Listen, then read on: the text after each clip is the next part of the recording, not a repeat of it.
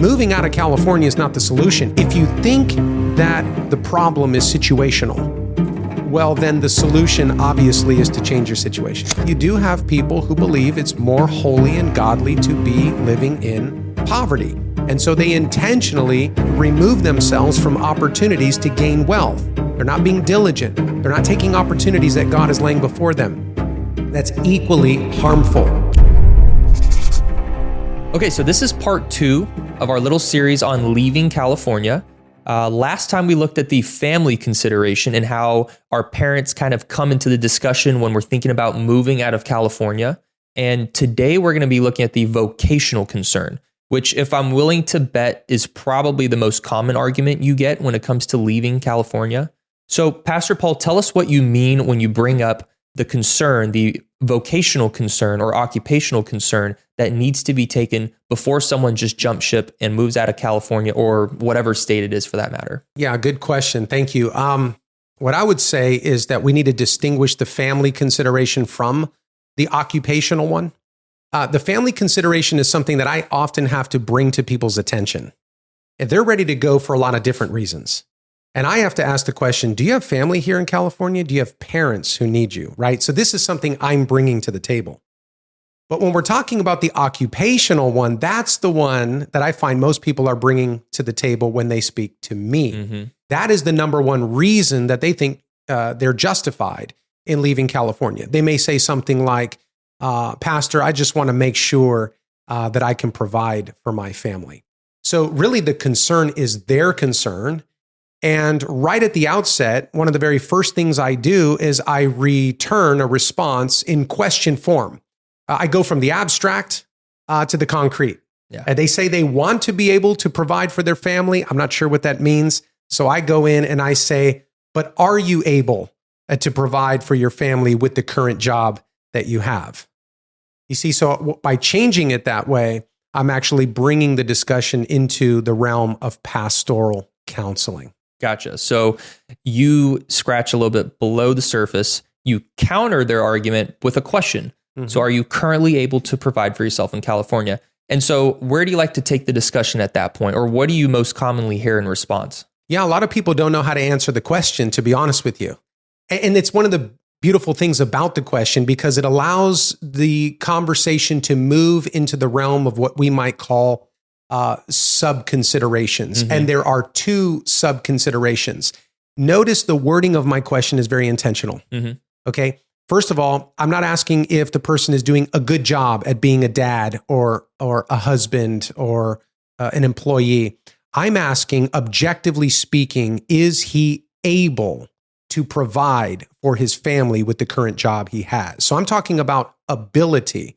I'm talking about something that is uh, measurable that we can we can look at, we can analyze it, and we can say yes or no, I'm talking about if I were to switch places with this person right now, would I be able to take his income and make ends meet? Yeah. You see? And and then the other the other part of this that sort of a sub consideration um, is because the question um, is, I would say, intentionally vague mm-hmm. in another as in another uh, point, and that is uh, when it comes to the definition of what it means to provide. Yeah. So you're not so quick to hit it with the rubber stamp and say, Godspeed. Uh, you need to provide yeah. for your family. No questions asked. Time to go. Let's wrap it up. Start packing the bags and move. Uh, it, it's not that quick of a discussion with you, right? Because I understand the topic of leaving because you can't provide can sometimes be a little bit sacred and uh, you don't people might not want you to encroach on their privacy but this is a real concern that needs to be had. And you're not too quick to just excuse people just because they say, I can't provide.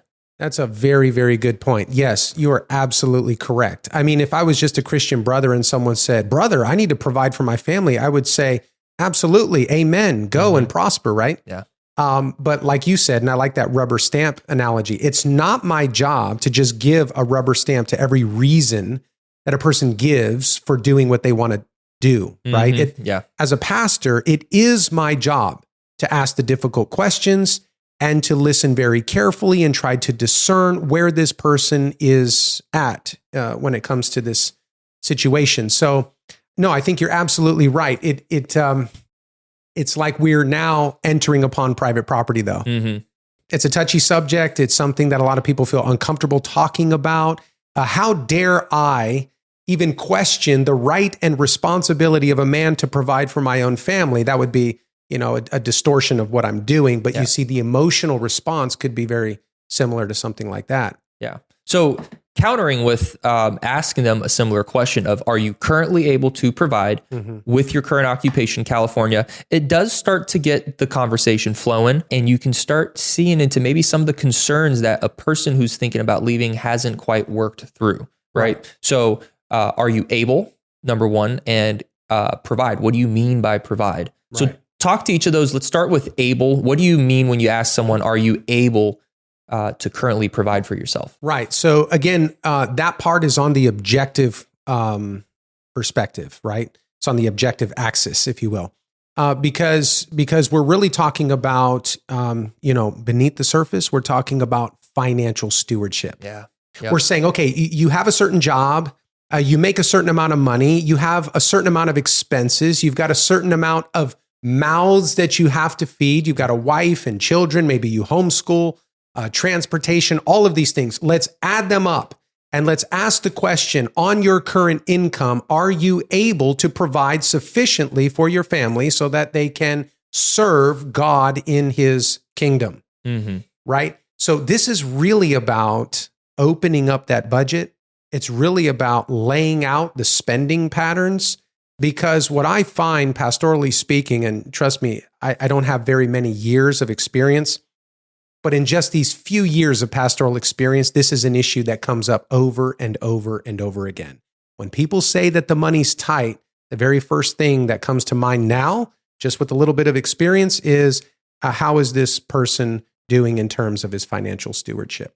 So finances is an area that requires sanctification. The Bible speaks to finances. Um, financial stewardship is absolutely a biblical principle. So that's why I imagine uh, that's an area that you need to look at. So, do you usually recommend someone to talk to the senior pastor, an elder, deacons? Where do you kind of work with that person when it comes to evaluating whether or not they're being financially stewardess, if that's a word? Yeah.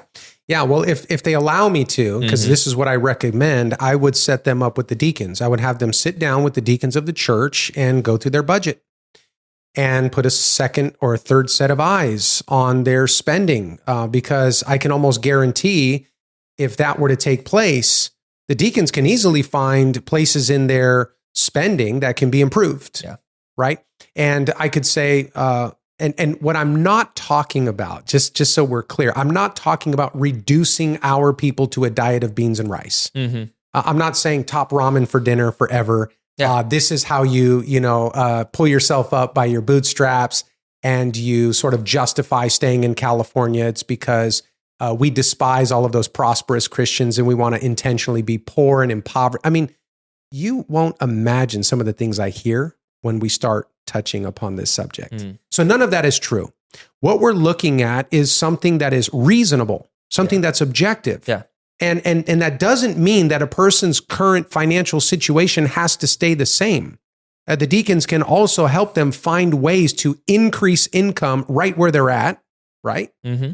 and to decrease expenses right where they're at. Right. Right. So the reason this is important pastorally is because it asks the fundamental question where is the problem located? So many people just think the problem's located outside of themselves. Yeah. It's external to them. It's in my situation, it's in my job, it's in California, the high taxes and and on and on and on. Mm-hmm. And a lot of times the problem is internal. The problem is a lack of discipline, frivolous spending, lack of perspective, a theological perspective on stewardship, right? Yeah. So these are the things that asking this particular question allows me uh, to discern as I'm working with people about this one vocational Yeah. concern. Yeah. And so you bring up a good point that it's oftentimes, uh, and really oftentimes, not about uh, the circumstances they're in, whether or not they're not making enough money or the environment that they're in is just too expensive, uh, affordability. It's oftentimes a character issue or it's something to do with financial discipline. So you help bring people kind of inwards. So rather than looking outside, they look inwards. And there's an interesting statistic that kind of follows with that uh, with lottery winners. And it's fascinating that uh, statistics show that 70% of lottery winners end up going bankrupt. And I think that ties back to that principle of financial stewardship. It's not so much uh, a lack of finances because here we have people that are are suddenly financially abundant. They're they're wealthy, they're rich because they won the lottery, but 70% of them still end up bankrupt. So you tell people to pump the brakes when they're thinking about moving because before you just send someone off to Arkansas, you want to make sure that they're not bringing this financial um, strain with them, which is a character flaw or a lack of financial stewardship, and end up in a worse position in another state than they were here in California or wherever they find themselves. Absolutely, 100%. I had a friend in high school who that very thing happened to his mother. She won the lottery. I oh, think yeah. it was like, I don't know, it was a small one. It was like, um, it was a couple million dollars. They spent it all and they ended up being just as yeah. broke as they, they first were. So that's funny you say that 70%. Okay. But uh, yeah, no, I think you're right. When, when you're, when you're saying, um, the Lord bless you, go and prosper, and they move to a different state uh, they're going to take their bad habits with them. And so let's say they do get an increase in money. Well, they're just going to increase their standard of living. Yep. Uh, let's say they they find a place where cost of living is is lower. They're going to spend their extra money on other things. Yeah. Moving out of California is not the solution. If you think that the problem is situational, well, then the solution obviously is to change your situation. Mm-hmm. But if you recognize that the problem is personal, then the solution is very different and now moving is totally irrelevant to the discussion. Yeah. And this is what I find in a lot of cases. Gotcha. Um, so there's a theology behind stewardship. There is um, discipline that needs to be exercised, and your job as a pastor is to help people recognize that. Right. So what's the second part? We're going to be moving into uh, providing and what people mean when they say, "I can't provide for my family." And sometimes it's not so much a lack of provision, it's their idea or their ideal of providing, right? Right. As a pastor, I want to get that picture that's in their mind, right? I want to know what are you picturing when you think of providing for your family? Mm-hmm. Uh, because two different people who live in two different parts of the world are going to give two completely different answers to that one question. Why? Because we are culturally um, conditioned. Conditioned. Yeah. Right, right. We're using a cultural norm, if you will, as a grid through which to uh, judge whether or not we're meeting a biblical requirement. Mm-hmm. And so it's very subjective. It's it's um, it's it's not concrete. It's not objective. So I don't want to pretend like I can give them a list of points or some objective criteria that they can look at and say, oh, okay, if I have these things, now I'm meeting the biblical requirement for providing for my family. Um, my, my whole reason of asking, are you able to provide? Is I want to see how they're thinking. I want to know what the picture is in their mind because the one thing I don't want them to do is confuse the biblical requirement with something more akin to American prosperity mm-hmm. or what mm-hmm. we might call the American dream. Right. And, and not that there's anything inherently wrong with wealth or the American dream or owning a big home. Uh, but like you said, going back to uh, basically reiterating, to equate prosperity with provision or being able to provide is wrong, right? And that's where we need to reorient ourselves and have a right perspective on what it means to provide. Right. So there's there's two extremes that we want to avoid, right? We're trying to navigate between two icebergs that will sink the ship, yeah. right? And you know, on on on one part, you're saying, "Hey, listen, we all need to prosper." Health, wealth, and prosperity movement I mean, that whole thing has just destroyed uh, the Christian witness in many parts of the world. Yeah. Um, there's a false standard there. Uh, God wants you to be whole and healed and healthy and rich, and if you're not, then you don't have God's blessing. Uh, that's heresy. We yeah. don't we don't believe that. I'm not saying that for a minute. On the other on the other side of it, though, you do have people who believe it's more holy and godly to be living in poverty, and so they intentionally um, remove themselves from opportunities to gain wealth. They're not being diligent. They're not taking opportunities that God is laying before them. That's equally harmful. Uh, we should prosper. We should be diligent, hard workers, mm-hmm. right? Uh, the accumulation of wealth is not a bad thing in and of itself. So, how do you find that middle ground, or what does the Bible speak of in regards to that middle ground uh, between the two icebergs? Exactly, and and that's that's the difficult thing here because Uh, the Bible doesn't point us in either direction, okay, as a norm. It Mhm. just doesn't. Uh, the Bible says that the rich and the poor come together, and the Lord is the maker of them both, right? So you're always going to have that variableness in the body of Christ and in the kingdom of God. It's just going to exist forever. We're not trying to equalize it either way. Jesus is not a socialist. Jesus is not a communist, whether we're trying to raise people's standard of living or lower people's standard of living. We're not trying to, to do that. Yeah. So that's what makes this difficult and subjective. But I would say that there's a sweet spot. You talked about a balance. Yeah. And I think the balance is, is, is, a, is a combination of wisdom, diligence, perspective, and contentment. Yeah. And when you're when you're bringing those virtues together, right? Uh, you hit this sweet spot of navigating your financial stability. And I think that's reflected in a passage of scripture uh, in Proverbs chapter 30, Mm-hmm. uh, Proverbs 30. And I have it here. I'll just read it for you so Yeah. you can see how the writer doesn't want to be rich, doesn't want to be poor, doesn't want too much, doesn't want too little. He says, Two things I request of you. And he's talking to God. He says, Deprive me not before I die. Remove falsehood and lies far from me. Give me neither poverty nor riches. Feed me with the food allotted to me, lest I be full and deny you and say, Who is the Lord? Or lest I be poor and steal and profane the name of my God. Amen. Yeah, that So- speaks to that well. Yeah, so you see how the writer there is is not falling into either one of the extremes. He's navigating uh, through this question about what does it mean to have that financial stability that God Himself requires, or that puts me in a position to be able to serve God Mm-hmm. uh, freely and sincerely uh, without entering into either sin. Yeah.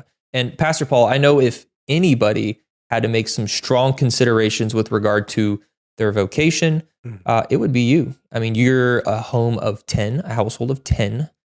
You don't drive a limo to work every day. You don't have a private jet. Uh, you don't have a room for every child in your home, but you've found content. And I think you'd be the first person to raise your hand if someone asked, uh, Do you provide for your family or do you have what it takes to provide?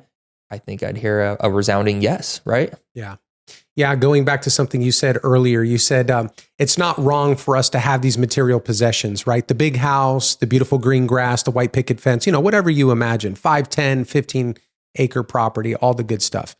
Uh, no one's complaining about that. No one's saying that you shouldn't have that. But you said, and I like this, uh, the problem comes in when you equate the possession of those things with achieving the biblical requirement. Mm-hmm. And I would say that's spot on. Now, coming back to me, what that means is that if I'm talking to a person who has inadvertently equated those things with the biblical requirement of providing for their household, then they would immediately have to look at me and say, Pastor Paul, therefore, you're not really providing for your household. Yeah. And I would beg to differ. Mm-hmm. You see, because I don't have all of those those things that we're talking about. So we don't want to confuse those two things. You're right. I, I have a big family. I have um I have nine kids, uh, eight still at home. We homeschool all of Mhm. them.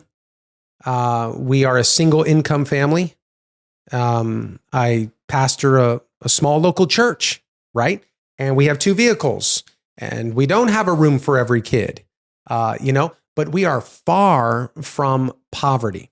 Right. We are far from being uh, hindered from serving God with our lives. We uh, nobody's starving. Everyone's got plenty of clothes. Everyone's got a roof over their head. You guys are blessed. We are absolutely Totally blessed. blessed. Yeah. Absolutely. And and so this is what I'm saying going back to wrapping this whole thing up in terms of the consideration that uh, we need to have. We are not trying to convince people in the final analysis not to leave California. All right. That might be punchy. It might be provocative. Uh, we might want to say that. Uh, but as a pastor, I need to be responsible. Okay. So uh, there are ministries out there, books that are being written, uh, blogs that are being posted, and uh, uh, maybe podcasts that are going forth that are giving people some advice for strategic planning and building the kingdom of God. And part of that has been this whole campaign to leave California. There's Right. a lot of different reasons that may or may not be valid. this series here is not in opposition to that. It's supplemental to that. Because as I have people who are coming to me, they've heard the blog, they've read the blogs, they've heard the podcast and all of that. And they want to know do I, um, as I look at my own life, do I qualify for this uh, particular venture? Yeah. And I'm helping them work through that. I'm saying, you can leave California and you can leave California with my blessing. Mhm. I would love to see you go and prosper. Just make sure you're not violating any important biblical principle that I'm covering in this series. right. Uh, make that family consideration. Take it seriously. Don't abandon your parents for the sake of supposedly building the kingdom of God. And this vocational consideration, before you just assume that this reasoning applies to yourself, I just want to be able to provide for my family. Let's take a good look at your situation and find out. Let's ask the fundamental question Are you currently able to provide for your family? Yeah. Right. So, so th- this is more of a pastoral thing. And if we could check off all those boxes, right, we can go down all those points of criteria and everything is good to go, then see you later. Yeah. So we've we've covered the family concern. Uh, we just covered the vocational concern. So even if they've met those two criteria, we still need to talk about the missional concern, which is going to be in the next episode. Um, so we've got five parts to this series, or five considerations to this series, and you better not move until you've taken a look at all five of those. So we'll look at the next one in the next episode, and uh, we'll see you then. Okay.